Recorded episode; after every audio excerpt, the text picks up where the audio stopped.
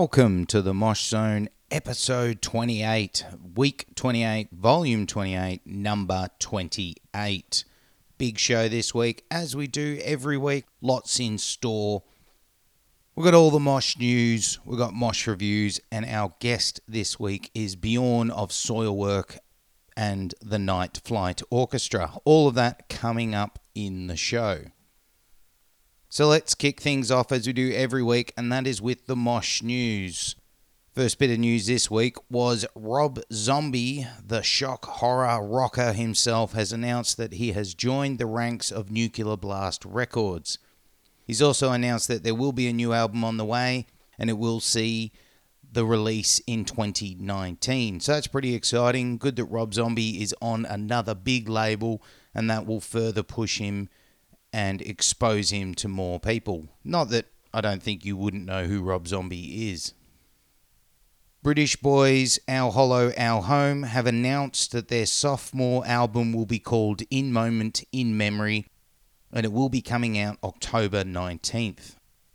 To coincide with this news, the band has been posting a few little 20 second to 30 second teasers of music on their social medias.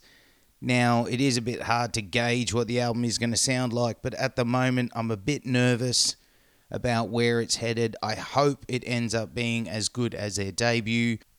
So we'll have to keep our eyes and ears peeled for more songs that are released in time. So, as I said, Our Hollow, Our Home, new album called In Moment, In Memory, coming out October 19th.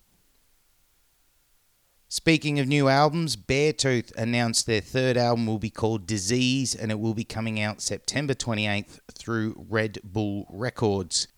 To coincide with the news, they also released the title track in a music video and oh, I'm not sure, not digging it. Beartooth are one of those bands that are gaining a lot of attention and really rising the ranks in the metalcore alt metal scene it seems like this song is going for a more mainstream approach. The album possibly could be going for a more mainstream approach.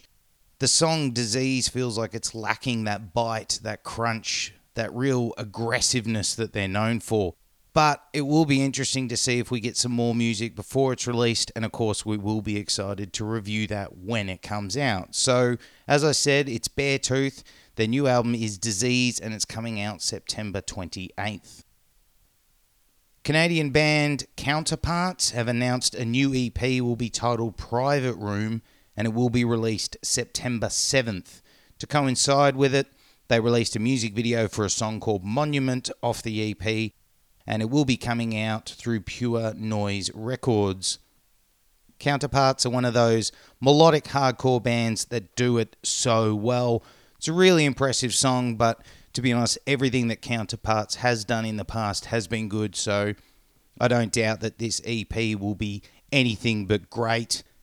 They did reveal that a lot of these songs are B sides and leftovers from their previous album, but we will be excited to hear it when it gets released. As I said, it is called Private Room and it is coming out September 7th through Pure Noise Records.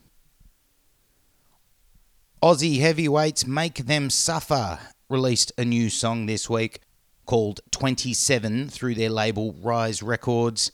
Now, there's no word on if this is just a standalone single or if it's going to come off a new EP or album, but it is very, very impressive. Make Them Suffer seem to just go from strength to strength. Really good song. Make sure you check that out. It is called 27 and it is out through Rise Records. The metalcore gent boys within the ruins released two new songs this week. The songs are called World Undone and Resurgence. They are also the first songs with their new vocalist Steve. And impressions on the songs, they sound okay. I there's nothing really that stands out that makes it really worth repetitive listens, but it is good. It is good to see that the new vocalist really seamlessly fits in the interesting approach with these songs is there is now a bit of melody and clean vocals. It seems to work. Be interesting to see if there will be an album on the horizon. Some people are saying these two songs are part of an EP. I don't think two songs means an EP. Two songs is just two songs. An EP needs to be four or five tracks. But those songs are called World Undone and Resurgence. Make sure you check them out. British band Bleach unleashed a brand new music video for their song Anguish. Now, Bleach are very similar to a band we mentioned the other week called Lotus Eater from England. They're a band that do that new progressive style of metalcore meets nu metal. Really quite exciting. A very undiscovered band in the Australian scene, but we really recommend you get behind Bleach. Really good song. Got a lot of potential, this band. So their song is called Anguish. Make sure you check that out. The last bit of Mosh news this week is regarding British progressive metal band Shapes. They've released a new music video for their song Calloused Hands, and they originally said they were going to release an EP in July, and then on release day, they cancelled that and said it's no longer coming out. A lot of rumours were that the pre orders and the build up hadn't gone as successfully. They've now announced that this song, Calloused Hands, and the other singles that they recently released will be on a new album coming out very soon. So that's Shapes, and the song is Calloused Hands. Make sure you give it a scope if you enjoy your progressive rock. It's enjoyable, but it feels very much like I've heard it before. It's periphery, but also very Letlive esque. But if that's your jam, make sure you check it out. So that's it for Mosh News. We're done for this week with the segment. Now, of course, any of those music videos, any of those album artworks, any of those details that we've discussed in the Mosh News, you of course can find it all on our website, which is www.themoshzone.com, or you can scope them out and check them out on our social medias. Our social medias are all at the Mosh Zone, and you can find us on Facebook, Instagram, and Twitter.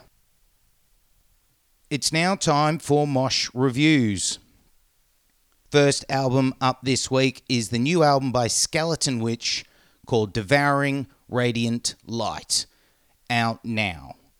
So, first off, this is the fifth album by the band, and this album clocks in at eight tracks. They're a band that have built a solid reputation and a very solid discography by having a knack of blending a vast array of genres into a very pulsating, exciting sound. They're a band that have found a way of melding everything from thrash to death metal to black metal to core. Now, this album is also their first full length album with their new vocalist Adam. He did also appear on their most recent EP. Now that he's entered the band, the band have found a way to open the door and forge forward with more of their different extreme tastes in music. Now, what I mean by that is Devouring Radiant Light really finds a band pushing themselves in more of a black metal sound. That sound is now at the front more, and it's also feeling very melodic death metal. The thrash is still there, but this black metal sound is so much more prominent. And at first, it is a bit shocking because you expect this band, after four albums already in their discography, to continue with this thrash sound but now they're feeling like a band that's very influenced by bands like Immortal and Nevermore.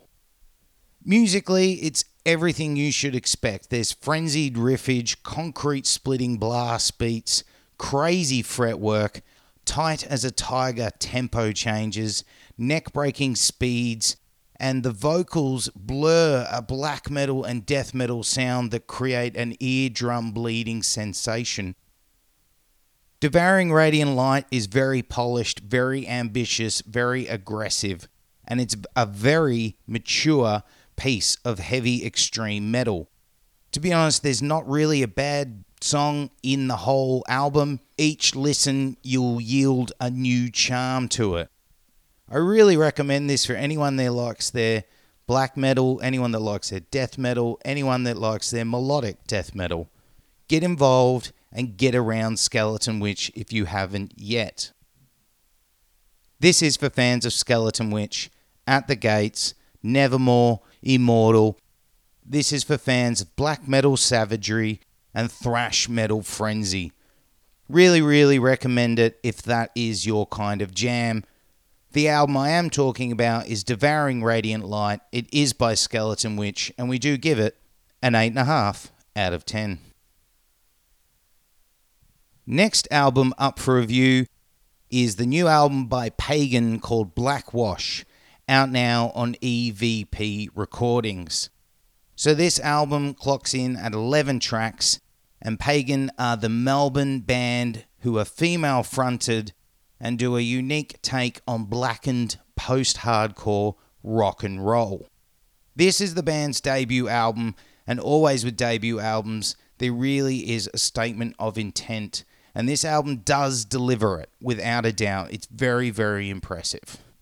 However, this band is highly hyped at the moment. There's a lot of attention and a lot of critics and fans raving about it. Is it deserved? I'm not sure. I definitely think it's impressive, but I'm not quite sold on it. I have heard a lot of this style before. There are a lot of bands that have done this before. Turbonegro, Blood Command, Refused, all of these bands do this sound. I'm not saying this album isn't good, I'm just saying I don't think it is as impressive as people are making it out to be. Musically, where do they sit? As I said, it's blackened punk rock. It's got disco vibes, it's got hardcore vibes, it's got metal vibes. It's jagged, it's frenetic, it's razor sharp, and it's got some entertaining grooves going on. Vocally and lyrically, Nikki, the vocalist, stands out and really has a full force and furious voice. It's very maniacal and it's very rough and raw. You can hear her breathing and her vocals shredding in the takes. This gives off a very emotional, spirited, and passionate vocal performance but at times, if I have to be critical, it can sound very one dimensional. After 11 songs of the same thing, it kind of starts waning on you. The album is without a doubt crammed with some great moments, some great ideas, but not all the edges feel smoothed out. Now, this release is great, but it's not quite perfect. I think on the next one we will see Pagan really reach their potential. There is definitely big things ahead, massive potential, as I said, and they're a band that could really do something interesting in the Australian scene and the international scene. This is for fans of Turbonegro, Marmozets, Refused, Blood Command. Give it a go if you love your post hardcore mixed with a blackened rock and roll time. The album I am talking about is Blackwash. It is by Pagan. It is out now, and we do give it a 7 out of 10. Next up for review is the new release by Âme Noire, and the EP is called The Tree That Bears Rotten Fruit. So, this is the Melbourne band's debut EP, and it clocks in at five tracks. This band play a very unique very different take on melodic death metal meets blackened slam. They have the ability to switch pace and moods at ease. The intensity is very much at the forefront. The atmosphere is very much in your face. This band drip with talent. The lyrical abilities are off the chain. The musical abilities are next level. Musically, they can go from melodic, beautiful guitar solos and then switch seamlessly into a crushing slam with massive blast beats. This band contain everything to satisfy your savage, satanic wants and needs. Another thing about this band is the bass is actually shown off. It's not drowned in the mix, which is great to hear. The guitars, as I said, insane technique, massive solos, and windmill moments aplenty. The drums, as you'd expect, are crushing in your face. So many tempos, so many styles, and so much double kick skills. The vocals are everything you need and more. The talent going on here by Alex is insane. He has everything from the maniacal highs to the guttural lows. He sounds insane throughout this EP. One of the big positives also is being an EP, it never overstays its welcome. They go for blood and they leave the corpse once they're done. Really well delivered EP. Very exciting band. They're local, they're young, they're talented, they're creative, they're heavy, and they're satanic. Everything you should need and want. If there's any negative you have to say, it really is only this overuse of atmospheric feelings. There's a lot going on sometimes with that atmosphere on every song. If it was maybe not used all the time, I think it would have a bit more emphasis but that is really nitpicking if you have to find a negative. This is for fans of the Black Dahlia murder, Dying Fetus, Ingested, Angelmaker. This is for fans of death metal heads who enjoy melody. This is for fans of savage music. All we have to say is, as they use in one of their songs, is Hail Horror and Âme Noire have got big things ahead. The EP I am talking about is The Tree That Bears Rotten Fruit. It is by Âme Noire. It is out now independently, and we do give it an 8.5 out of 10. Last album up for review this week is the new solo album by Dee Snider called For the Love of Metal, out now on Napalm Records. So, this album is 12 tracks, and it is by the very infamous, very well renowned 80s, 90s glam metal man Dee Snider of Twisted Sister fame. Now that Twisted Sister have retired and are no longer doing anything, it's time for Dee's fourth solo album. The first thing you need to know before going into this was this album was done as a bet between Jamey Jasta of Hatebreed and Dee Snider. Jamie brought on this idea, bet Dee Snider he wouldn't do it, and of course, Dee Snider stepped up to the plate and has delivered. Now, the reason I mention that is because this album was entirely produced and written by outside artists and musicians.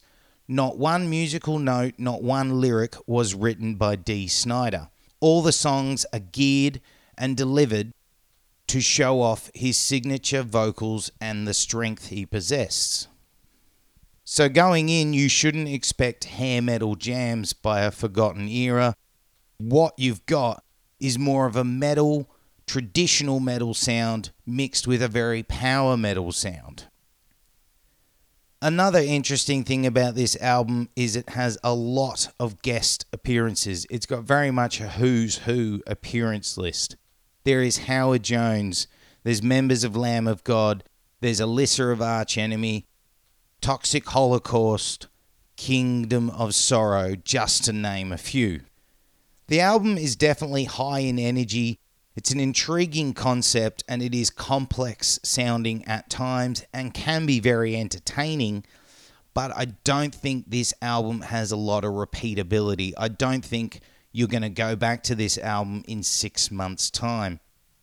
While there's all those positives about being high energy and stuff, it also unfortunately comes across feeling very sloppy, very muddled, and very confused. There's a bit too much going on, a few too many ideas, a few too many cooks in the kitchen.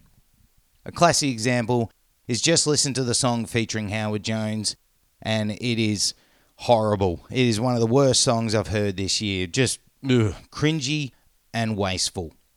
Now, another negative, unfortunately, about this is the lyrics are over the top. They're over macho and a bit too cliche.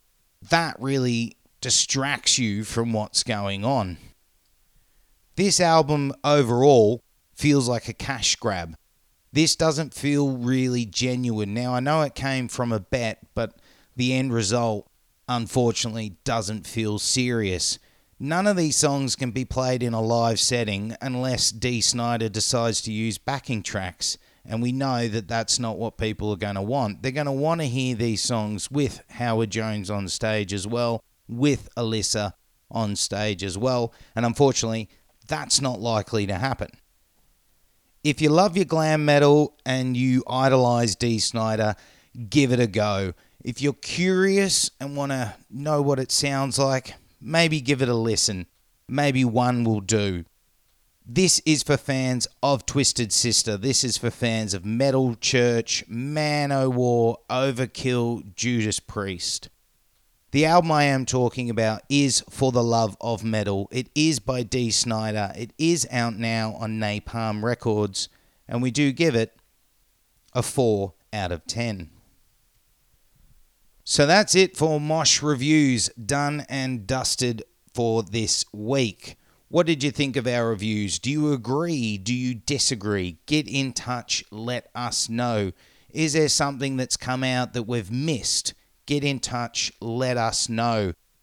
Are you in a band and you have a new album or EP on the way? Get in touch. Let us know. Would love to hear from you guys. And to get in touch, you can send us an email, and that is themoshzone at gmail.com. You can also get in touch with our social medias. All of those are at the Mosh Zone. You can find us on Facebook, Instagram, and Twitter. Or alternatively, you can get in touch using the website. Our website, of course, is www.themoshzone.com. Get in touch. We'd love to hear from you guys. We'd love to grow this Mosh Zone community. It's now time for our Mosh interview. This week, I had the massive honor, massive privilege to be able to sit down and chat with Bjorn of Soilwork, the Night Flight Orchestra, and so many other bands he has appeared in and done. Bjorn and Soilwork were one of the pivotal bands for me growing up in my teenage years because when I lived in Norway, they are Swedish, but they had a big crossover and big mass appeal all over Scandinavia. I discovered them and they were one of the few bands that were responsible for pushing my musical tastes further out and helping me discover new music. So to be able to have Bjorn on the show is a massive moment for me and a massive moment for the Mosh Zone. Really, really appreciative of Bjorn for taking time out for the show. Thank you so much, Bjorn. Forever grateful, forever thankful. That chat with Bjorn is coming up now. So, first off, um, I know you got your nickname Speed from the music you listened to at school, but what age were you when you kind of discovered heavy music? Um, I think my first introduction was um, when I was six or seven years old. When we went to I went to a gas station with my mom, and I saw Iron Maiden, Number of the Beast, and cassette tape. Um, and uh, I just really liked how it looked. I, I, I mean, I probably heard about the band, but I didn't know what it was. And and then I convinced my mom to buy it, and then we put it in the, the car stereo. And I think that that's where my my sort of life changed. You know, had a huge impact on me. I will never forget that moment. But as far as the the, heavier stuff, you know, I think uh, that's something that I discovered around you know, when I started junior high, like '91, and I had a classmate who, uh, whose brother was sort of like a tape trader, you know. So I, that's how I, I got to know all of sort of this the, the Swedish death metal scene, the early '90s, and also the Florida scene, and uh, I got into more of sort of Slayer stuff as well, like the thrash side of things, and with Sodom Kreator, stuff like that. So, but I, I still, I still sort of kept my, you know, interest for, for, you know, different genres. You know, I was, I was, all my life I've been very much a musical chameleon. You know, it's like, you know, growing up in the '80s, it was like Lost Iron Maiden meant just as much as you know Eurythmics and and you know, even like Bruce Springsteen. I, I mean, I was all over the place, you know, and I, that's something I've always been like that, you know. And uh, but I think in, in the beginning of the '90s, that that's really where when I discover the sort of extreme side of the music. Um. So, did you grow up in a musical household, or was it just kind of something that you kind of developed a passion for yourself? Because I do know that you're someone that's open about you're very obsessed with music, much like myself. You kind of bleed it and Yeah. breathe it. So, is that something that's in the family, or it's something that you took on yourself? Well, I mean, there are no like musicians, you know, within my family. Uh, there's a little bit on my dad's side, but it, it, it's more like sort of jazz and stuff. But I, I was never really into jazz. But I think it really has to do with my mom playing a lot of music in the car. I have no sort of recollection that my mom was playing that much music at home. It was always in the car, you know, and. Um, but I w- I wouldn't say that my parents were like huge music fans. That it was something that was sort of that meant a great deal to them. They always liked music, but they were not like the typical sort of music fans, you know, if you will. All all the vinyls I found in the basement, you know, and and this this uh, this dresser, you know, uh, and they were sort of like mold, what do you say, moldy. Uh, Mm. And I was like, it's like, what are you guys doing? You know, and I, I found Who's Next by The Who. You know, that's that's how I discovered that album. And I was like, why are they down in the basement? Yeah, we, we don't really you know, listen to music that much anymore. We listen to radio. It's like, what are you, like, this is crazy. Why haven't you told me about all these vinyls, you know? So then, when did you? that- yeah. When did you? Because I do know that you write a lot of music, um, not just. I think it's pretty much every band you've been in, apart from a few, that you've pretty much helped write music. So, did you start out on a certain instrument, or did you kind of dabble on each of them? Um, I started out um, as a guitarist, uh, but I remember I, um, when I was a kid uh, at my sort of daycare. Uh, it was sort of like a private daycare where the dad in the family had his own band, and and uh, in, in the basement it was sort of like a rehearsal room. And the first instrument that caught my attention when I went down there was the drums. Oh, So uh, that's my earliest memory. You know how you know, sitting behind the drum kit, it was like, wow, what is this? You know, it's really cool. But somehow, I started out with guitar. You know, in in my teens, and uh, I was I, I didn't really have any plans about becoming a singer. Uh, I, I sort of became a singer overnight. You know, when when Peter who was who I started Soilwork with, and when we met in in in high school, and we didn't know each other since before. He just came up to me based on sort of the look I had back then. I, I definitely looked like a metalhead. I had sort of death metal and black metal logos painted all over my jacket and long black hair. And uh, he asked me if you know. Um, he, he said, "I'm about to start this metal band. You know, do you want to sing?" And I was like, "Oh, I I play guitar." Like, okay, then I could I could try, you know, and that's that's how I became a singer. So I, there was no no plans really, you know. Did you ever take dreams, lessons? will. Uh, I took three lessons. That's it. Uh, before I practiced this portrait, you know, uh, right before because that's when we started adding more clean vocals, Mm. Now that and that's it. Then that, now around that start of the band, which was, I mean, technically '96 because you had a different name at first. Um, everyone says you guys get thrown that tag of the Gothenburg sound pioneers or among them, but you guys weren't from Gothenburg. Um, what was No.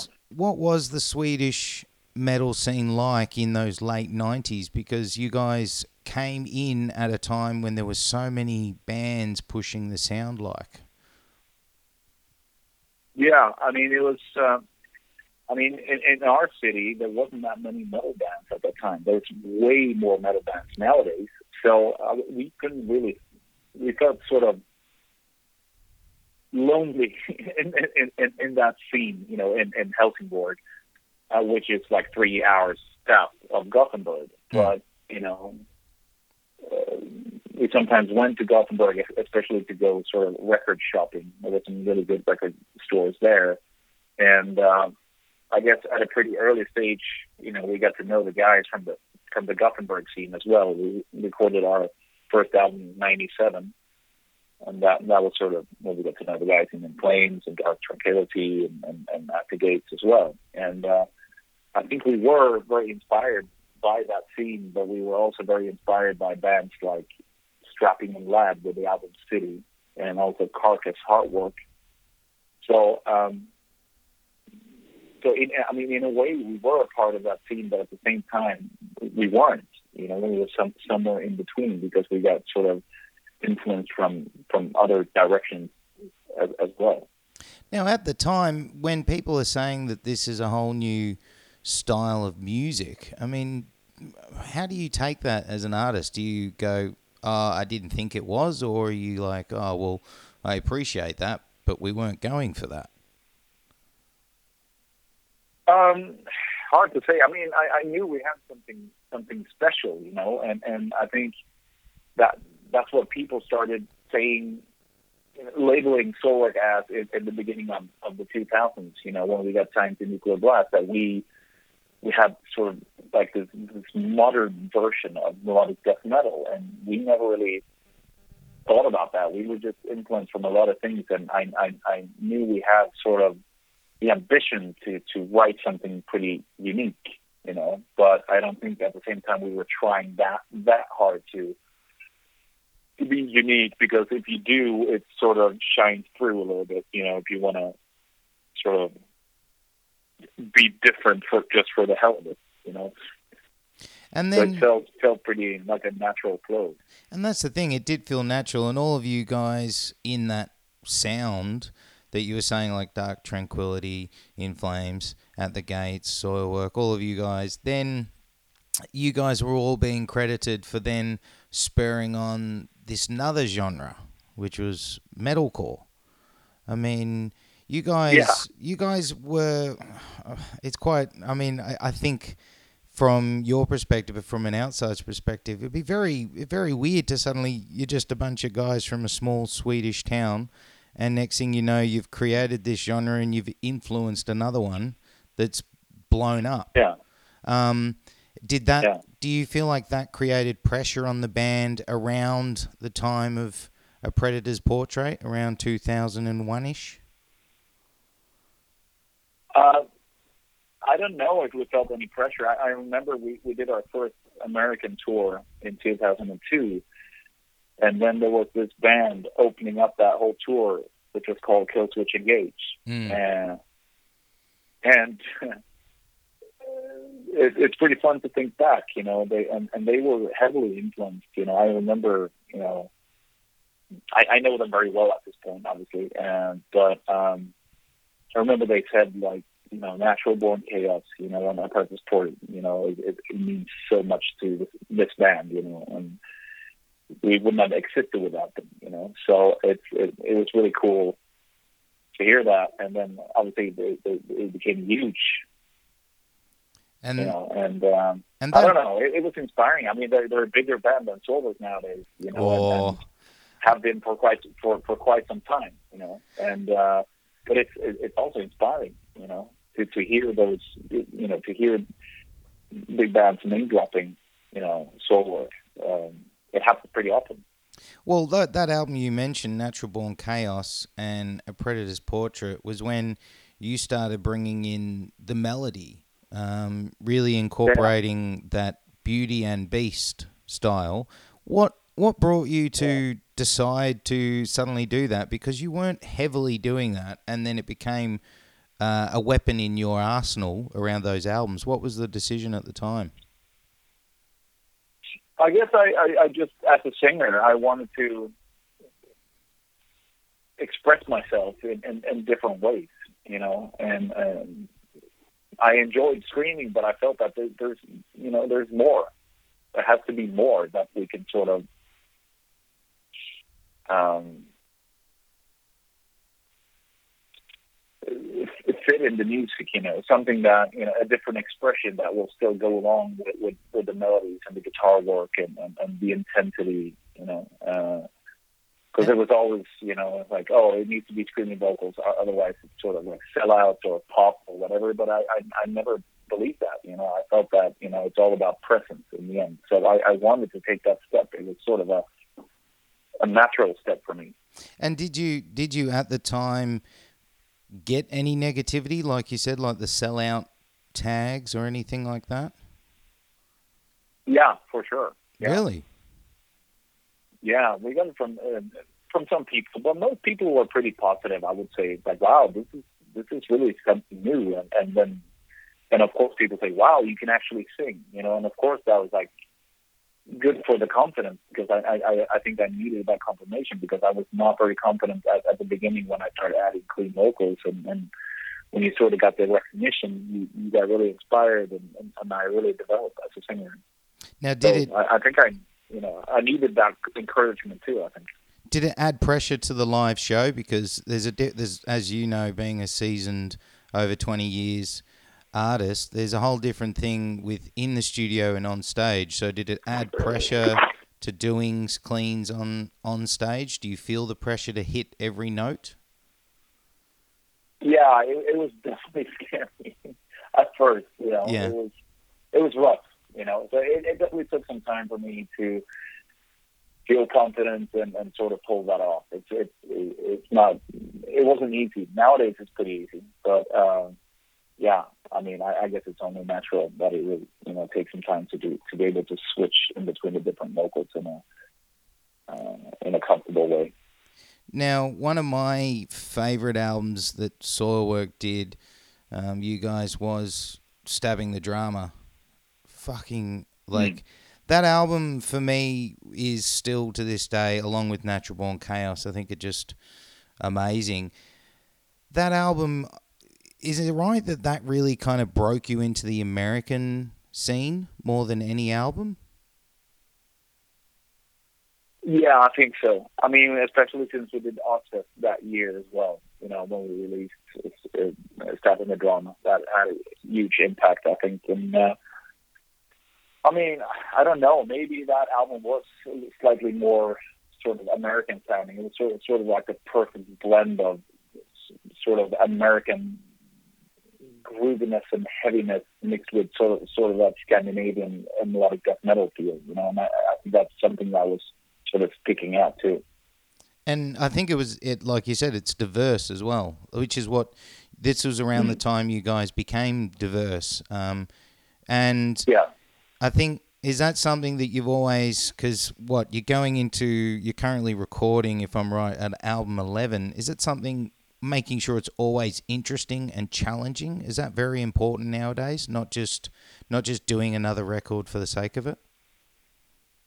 Yeah i mean it needs to be a challenge every time. I think that's what sort of keeps this band alive you know that we manage to to evolve you know and, and sort of develop our sound and, and break some boundaries. Uh, and um because I mean, it, I don't think we could have just stick with you know Stabbing the Drama was very successful, but there's no way we could have sort of recreated that album and keep doing you know that sound forever. You know. Mm. And the new album, which is like we said, number eleven. The, at this stage of Soilwork, I mean, you're the only founding member. Has it ever been difficult for you to want to keep going? Because um, inside the camp, you've had a lot of ins and outs, and from the outside, I think some people have thought at times maybe you guys were going to fold. Has it ever felt like it was going to finish, or has the fire always been burning?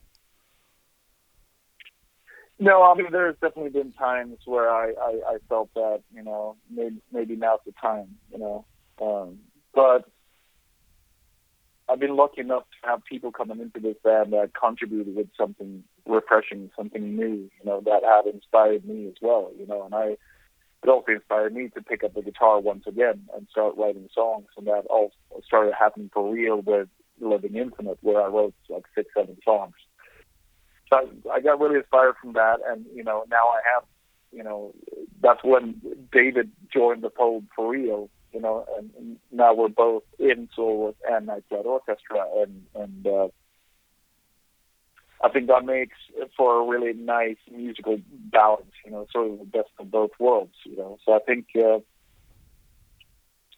I think that's sort of the secret recipe. I mean, the lineup the lineup changes has actually been something positive for this band in the end. You know, it's uh, it's always been a creative unit, and we managed to to develop our sound and still sort of stay true to our roots. Whether there's you know whether the lineup changes have you know changed our sound or not. You know, there's there's always been a nice constant flow of inspiration. Yeah, no, I think that's the thing. You know, a Soilwork. Every album sounds like Soilwork, no matter how different it may appear. It is Soilwork.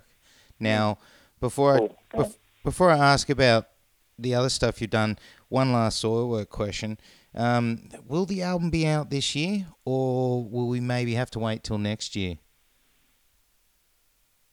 Either in, in the very end of this year or beginning of next. So, has recording been finished? Uh, I have like three songs left to do vocals for, and, and that will be it. Ooh, nice. Okay, excited for that. Yeah, that's gonna be sick. Yes. Now, next one to obviously talk about is Night Flight Orchestra, um, which is which is just fun. I think, you know, it's obviously different. It's seventies, eighties sounding. It's very rock, indie sounding. Where came the decision to do this?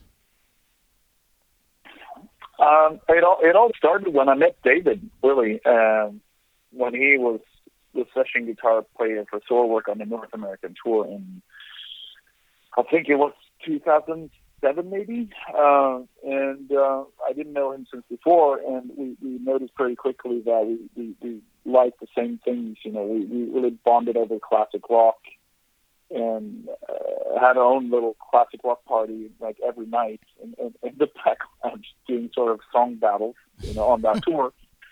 And um, I guess we started discussing, you know, that that you know this sort of era is sort of it's it's it's, sort of like a lost art of of sort of composing songs and performing songs and and that it's missing out there. And we wanted to sort of create a band that capture this era and, and, and make it into our own you know. And and it was just a matter of finding the right people sort of share the same love and understanding for that kind of way of playing and composing and um we we found the right people and um it took some time, you know, and then we, we jammed together for the first time in like 2009 or 2010, and it was just magical, and it was one of the biggest kicks I've ever gotten in my musical career. And uh, we noticed that we had something pretty special pretty quickly, you know, and then we got signed to this small Italian label and released two records there. And I think, you know, those two first albums are sort of all over the place, but it, I think at that time we were still a band who's trying to channel all of our influences into something like a mutual vision, you know, and it all fell into place with especially Amber Galactic and now the new album as well, Sometimes the World Ain't Enough. But it, I think the aim was to sort of uh, provide a road trip soundtrack, you know, mm-hmm. a, a soundtrack of being in motion and sort of very dreamy, you know, and uh, I think I I developed developed so much as a vocalist through through that band as well, and that's something that I brought with me to Soul as well. So I think it's been it's been a very beautiful thing, and and um,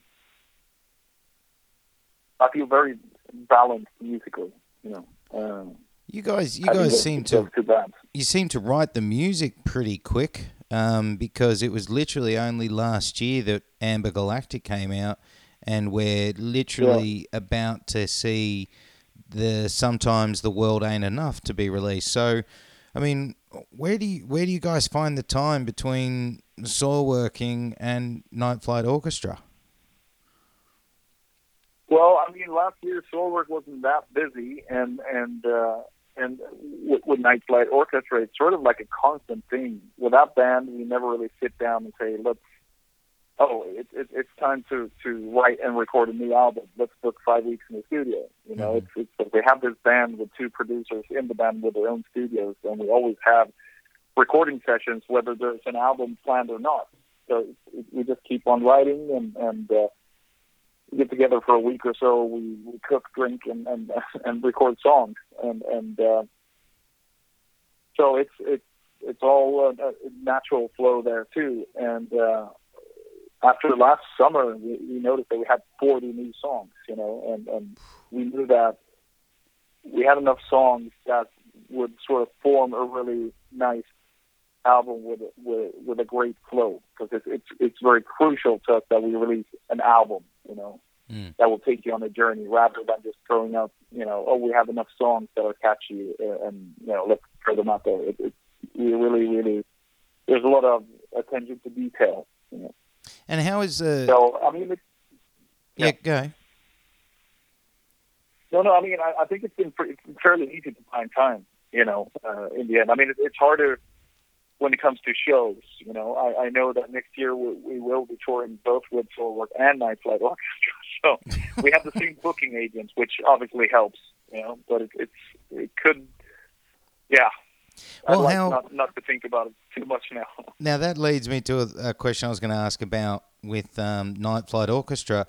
You have been playing shows, and do you find do you guys find that you have some non Soilwork fans turning up, or a lot of people coming into it because of Soilwork? Like how how is the fan base going with Night Flight Orchestra?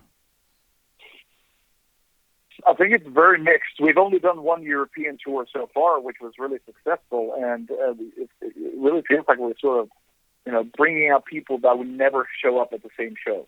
You know, there's this, uh, you know, I almost picture like this this sort of hipster pop kid looking at this this guy, this metalhead with behemoth patches, and asking him what the hell he's doing there, and and the metalhead says, "I'm going to ask you the same question."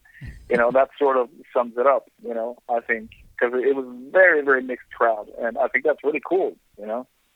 It's it's And, um, refreshing, probably as well.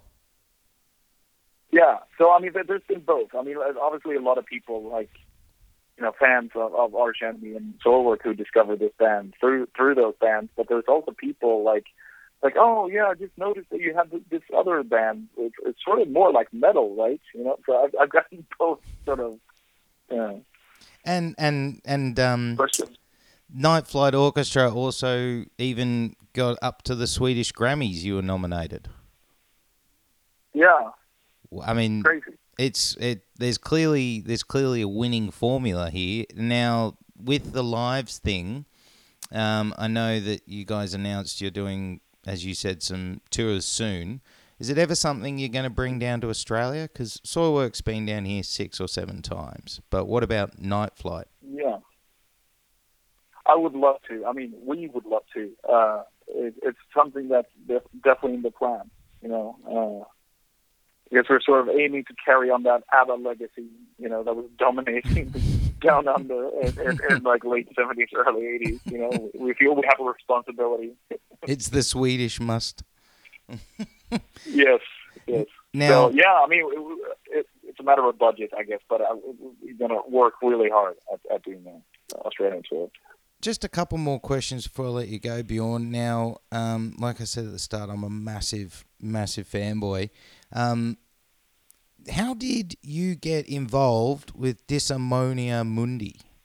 Um, because you came in on into that band on their album Fragments of D-Generation, and when that was about to come out, the reason it piqued my interest was they said you were going to guest vocal on it, and I was like, oh, okay, gonna have to check this out. And this is before social media, so it was through magazines and stuff. And then suddenly Yeah. you're the whole album, and it's not just one album; it was a few albums. Yeah. So yeah, how- I mean, it, it, it all happened, you know, in, I think it's 2002 maybe, when I got an email from, from Ettore, uh, the, the, uh, the main guy in the band. Um, and he, he sent me a couple of songs, like demos, and, and said he was a big fan, and was wondering if I, I, I would do sort of like a guest performance and also it's sort of a, if I had any connections with labels and stuff, and it's like, and I, I decided to listen to it, and I was I was blown away. It's like wow, you know, because you get so many songs to your inbox, you know, through the years, and and you know, and, and only there's only a few that sort of sticks out and that actually really catches your attention, and, and Disarmonia Mundi definitely did. And I said, yeah, why not? You know, and so they flew me into Italy, and I spent a week there, and we had such a great time and became really, really good friends. And that album turned out really good. And then after that, it just became sort of like a, a tradition. It's like, okay, there's a new Disarmonia album, so let's. Are you up for it? Like, yeah, why not? I'll come down. you know, so It's that's how it happened. it's amazing. Some of those some of those tracks or albums, um, like Mind Tricks in 2006. Fuck, such a sick Yeah. album. Like, oh, and that, that that band's all over now, isn't it? Too. No more No, I don't think so. I think they're they might be uh, writing something new. Ooh, does that mean you'll That's be I on? heard. Yeah, I would like to. Ooh, yeah, get on it. Get on it, Bjorn. Get on it. Yeah. yes, sorry. Okay, will do. yes, sir. and um, the last question I have before we'll wrap it up is the one-off album you did with a band called Cold Seed. Wow. Yeah. Now that had, you know, yourself, it had Ex Blind Guardian, and that album was 2006, and the album was called Completion Makes the Tragedy, and it kind of just appeared out of nowhere. Um, and then that was it. There was no gigging, no follow up album. Was that just a quick passion project of yours, or what was it? Well, it was Tillman, the, the former drummer of Blind Guardian, who contacted me and said that he really liked my voice and wanted to do something, you know. And I think he had some pretty big plans. And I said right away, like, I, I won't be able to tour this, you know, but I, I'll, I'll sing on the album. It sounds interesting, and I'm I like Blind Guardian, you know. So I was kind of thrilled by that. And um, so we got together and, and, and recorded the album, but you know, I don't know. There, there's there's some cool stuff on there, but maybe it didn't really turn out the way everyone had hoped for. Maybe, but um, you know, listening back, I still sort of treasure that time that you know we spent together in the studio and hanging out. It, it was a really good vibe, and, and there's, there's definitely some, some cool tracks on there. Yeah, it's got a very southern groove to it. It was very unique. Yeah, Um, now, before I let you go, Bjorn, the last segment I do is called Pick Your Poison. And basically, I give you two options and you pick your favorite of the two. okay. Okay, so we're going to start off, hopefully, an easy one pizza or burger? Uh, pizza, Okay. Beer or bourbon? beer, Okay. Chicken or beef? beef, Okay. Cinema or on the couch? on the couch, Okay. Slayer or Pantera? Slayer. Okay. Cooking or dining out? Oh, that's a tough one. I think cooking. Okay. Now, this one's a very important one. Cat or dog? Dog. Yeah, good answer. Yes. Um, All right, cool. I have three dogs, so it's like, oh, please be a dog lover. yeah, I love dogs. Um, Terminator or Predator? Uh, Terminator, Star Wars or Star Trek? Star Wars. Beach or snow? That's going to be a bit weird for you. Yeah. I'll say snow. And the last, well, two left. CD or vinyl? Well, it, it will be vinyl And last one, touring or recording? recording. And that's it. Thank Bjorn. Thank you so much, dude. Thank you. Thank you. No problem. My pleasure. So that was my chat with Bjorn of Soilwork and the Night Flight Orchestra. He was also in Disarmonia Mundi and so many other bands that we mentioned in that chat. Now, if you haven't checked out Soilwork, if you haven't checked out the Night Flight Orchestra, what the fuck are you doing? I find it really interesting that a lot of people say they love Killswitch Engage, but then you ask them, do they know who Soilwork are? And they go, yeah, kind of know who they are, but not really into it. Well, I think you need to go out there, you need to delve into Soilwork's discography because Bjorn and Soilwork are one of those bands that were pivotal in creating a blueprint that bands like Killswitch used and created a career off the back of. Such an amazing band and such an amazing influence on myself and a lot of people I know's upbringing and discovery of metal. So thank you, Bjorn. Got to say, massive appreciation, massive thank you. Really, really, really stoked to be able to have him on the show. So before we wrap things up this week, we're going to just break down a few questions we've been asked over the last few weeks. We put a post up on Instagram saying, Ask us a question, and we did get quite a few. We got a question that was if you could interview anyone alive or dead, who would it be? Now, this is really hard for someone like myself. Now, alive wise, there are so many. And just some big names in themselves would be Phil Anselmo, Robb Flynn, Corey Taylor, Jasta, and Winston of Parkway. Of course, I've also gone in there. I'd love to speak to Freddie of Madball and I'd love to speak to the Terror Boys. Now, dead wise, it would have to be Dimebag, Vinnie Paul, and Kurt Cobain. There's so many people I'd love to have on this podcast, and we will be eventually going through that. Also, got asked, what's your background that led to creating the Mosh Zone?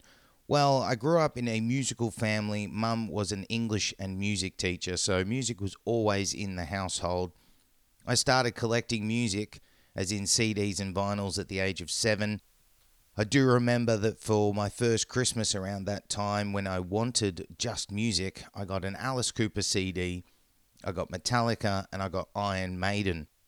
The first album I bought with my own music also was an Aerosmith album. I played multiple instruments growing up. I then became a DJ in a heavy metal nightclub. I booked bands in a heavy metal nightclub. I performed vocals in a band for about three to four years, and I was a radio presenter for about a year and a half, nearly two years. So, all of that has brought me to the Mosh Zone. Another question I was asked this week was Who's your favourite old school nu metal band? Now, first off, I an interesting part of this is do we classify Deftones as nu metal anymore? They were at one stage, but I'm not going to include Deftones in this list, but they are definitely one of them. I'd have to say my three are Dry Kill Logic, so underrated in the nu metal style, 40 Below Summer, amazing, and I am a Bizkit, Limp Bizkit fan. Another question I was asked this week was, What's your favourite metalcore band? Now, for me, this is basically mission impossible. There's so many to name, and I know I'm going to miss out on a few. But just a few that came to mind were Parkway Drive, Killswitch Engage, While She Sleeps, 36 Crazy Fists, Bleeding Through, Bury Tomorrow, Unearth, Darkest Hour, For the Fallen Dreams, Bleed From Within, Caliban, As I Lay Dying, The Agony Scene, Himsa, I Killed the Prom Queen, Atreyu, and Baptized in Blood. Now, Baptized in Blood are one that I think everyone should go check out. They only ever released a debut album. It was released on Roadrunner Records in around 2010, 2011. They were Canadian. If you have your chance to get hold of that self titled album by Baptized in Blood, you can thank me later. So that is our question segment done. We will be doing it again on Instagram within the next few weeks. So when you see it pop up in your story feed on Instagram, shout at us, give us some questions. And that is the Mosh Zone episode 28 done and dusted in the can for this week, all wrapped up. Thank you for tuning in.